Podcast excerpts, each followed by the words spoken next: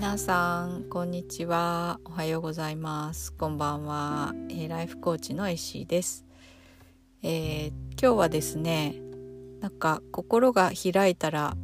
えー、引き寄せが起きる？みたいなことを感じたのでそれをお話ししようと思います、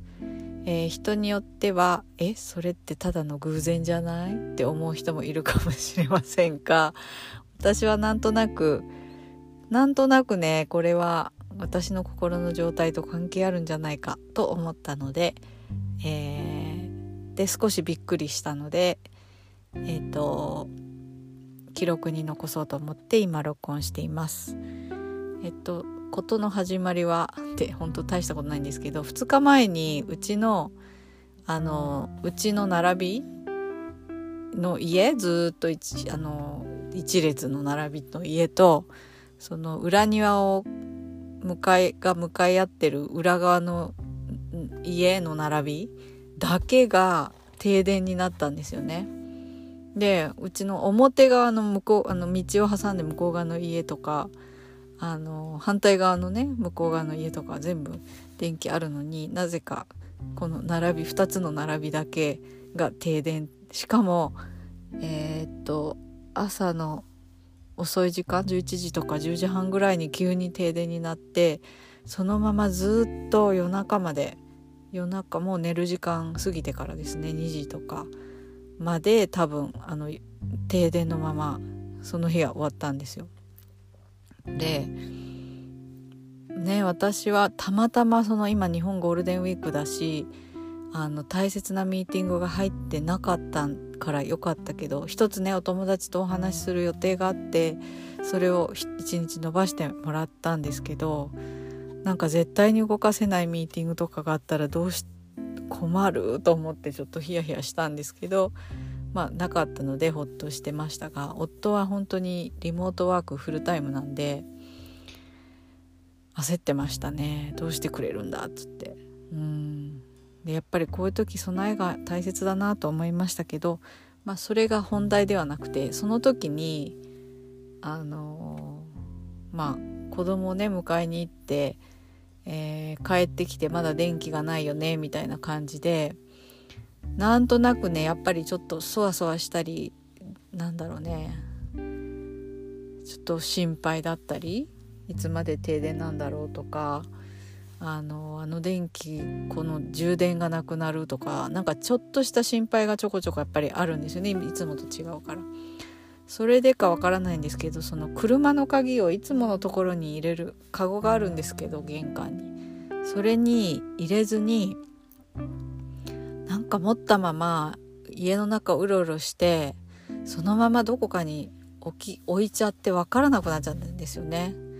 で車の鍵がないと本当に困るんですけど一応スペアがあったんでそれは使えるけどやっぱ2つないと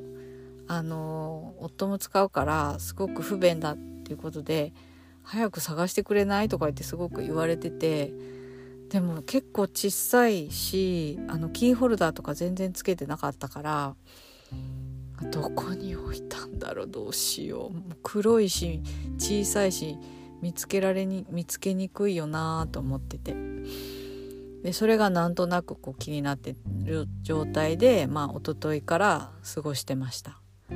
でちなみにそのもうちょっと前に私サングラスもなくしててであのサングラスねずっとかけてたやつすごい気に入ってたのが壊れたから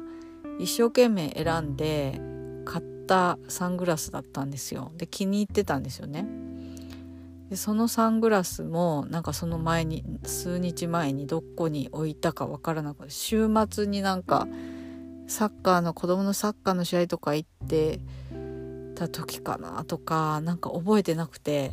なぜかなくてそしてあのまあもともとあるサングラスあるんですけどむちゃくちゃこうきつくてこのこめかみをギューって押し付けるサングラスしかなくてつけてるとだんだん頭が痛くなるからそれもつけたくないけどカリフォルニアすごい太陽の日差しが強いのでやっぱりあの目を守らないと本当目目に目がほんとドライアイになったりとかするんですよ。だかサングラスは必需品なんですけどあの困るななんとなく困るなんとなく気になるなっていう感じで過ごしてました。でまあそれとは全く別のとこで私はいろいろとあのね自分に向き合うっていつもやってるやつをやってた時に今日すごく自分の心がすごく開いてあのいろんな気持ちいろんななんだろう感謝とか愛情とかそういうのを受け取りやすくなってるなって思ってたんですよね今日。自分自身もそうだし周りの人もそうだしなんとなくすごくいい状態にあるなと思ってて。であそういえばあの2つねなくしたままのサングラスと、えー、車の鍵を見つけたいなって思ってたんですよ。でなんか見つかったところをなんとなく想像してたんですね。あこんなとこにあったって出てくるよねきっとみたいな感じで。言葉で言うとなんか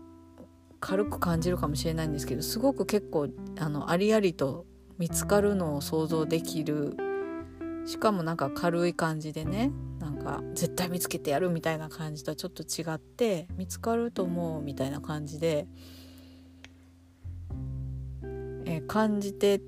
たんですよ。そしたら最初にサングラスが見つかりました。なんか車の そうサングラス見つかるよねって思って、えー、車のドアを開いたら車のドアについてるポケットあのなんか今車の中なんですけどにありました。でそれはなんかこうポケットにいっぱいゴミが入ったんでゴミあらゴミだわ。ゴミ捨てなきゃと思ってゴミをかき集めたらサングラスが出てきた。はい出てきてああここにあった。やっぱり見つかった。みたいな感じになったんですよ。であやっぱり見つかったわみたいに思っててそしてですね次は車の鍵なんですけどえっと今日晩ご飯の支度をしながら私あの朝活をねしばらくしてるんですけどずっと1ヶ月2ヶ月ぐらいかな、えー、それはミラクルモーニングって言って、えっとアメリカの春あ違う春名前が えーハル・エルロッドさん、うん、ハル・エルロッドさんの、えー、本を読んでえっとそのあの「ダ・モーニング」あ「ミラクル・モーニング」って本を読んでいいなと思ったのでそのハルさんの、えー、っと作ってるその朝活用のアプリをね使って朝活してきたんですけど彼のあのポッドキャスト聞いてたんですよ。ご飯作りながら。そしたらその今日のトピックは自然と触れ合うことが本当に体にも心にもいいよっていう話をしてて。で彼はあの本当に一日ご飯の後にもう夜でもいいしお昼ご飯の後でもいいけどできれば30分できなかったら5分でもいいから自然と触れ合う時間を作ろうって。で僕はちなみに、えっと足をね裸足になってアーシングするその本当に足と地面を、えー、大地をねくっつけてでメディテーションする瞑想するっていうことを一日絶対やるようにしてるそれがすごくいいインパクトがあるっていう風な話をしててそれを聞きながらご飯の準備してたんですよ。で、えー、で私もやってみようと思ってご飯が終わった後に子供たちがあと30分動画見たいって言ってたからあこの30分使ってあの私も外でアーシングしながら瞑想してみようと思って、えー、外に裏庭に出て最初にもうすでにあの芝生の上にあった椅子に腰掛けようとしたらその芝生の上の椅子が濡れてたんですよ座席が座席のところが。だからあ違う椅子にしようと思ってえっとあのキャンプに使う折りたたみの椅子がありますよね。あれもあるのでそれを芝生のとこに持ってって座ってあの瞑想しました。でそのあの手すりの手すりっていうの？あの腕をこう置くとこアームレストのところに飲み物を入れるこう穴が開いてるんですよね。下にネットがついてて落ちないように。でそこに私はその iPhone と瞑想用の iPhone とあとイヤポッドを入れてで瞑想したイヤポッドのカバーか。入れて瞑想しました。で瞑想終わってはあじゃああの終わったから家に戻ろうと思ってその飲み物用のねポケットみたいなところから iPhone とイヤポッドのケースを取ろうとしたらその下に車の鍵があったんですよ。ああここにあった。え？ー、私いつここに置いたっけ？もう全然覚えてなくって。だからそれずっと外にあったわけなんですよ。庭に。でも私がもしあのポッドキャストを聞かなかったらそしてそのエピソードを聞かなかったらね外で外で瞑想しようとか自然に触れて瞑想しようとか聞かなかったらやらなかったしだいたいその時間に瞑想とか外でもやらないし。でしかも椅子も最初の椅子だったら濡れてなかったらその椅子でやってたから多分気づかなかったし。ねえなんかすごくないですか？これ。すごくないですか？と思ったんですよ。いかがですかね？まあこれは本当にどう思うかはそのねあなた次第って感じなんですけど私はちょっと私の心の状態と関係あったんじゃないかななんて思ったのでえー、こんなこともあったよってただそういう話なんですけどあの録音してみました。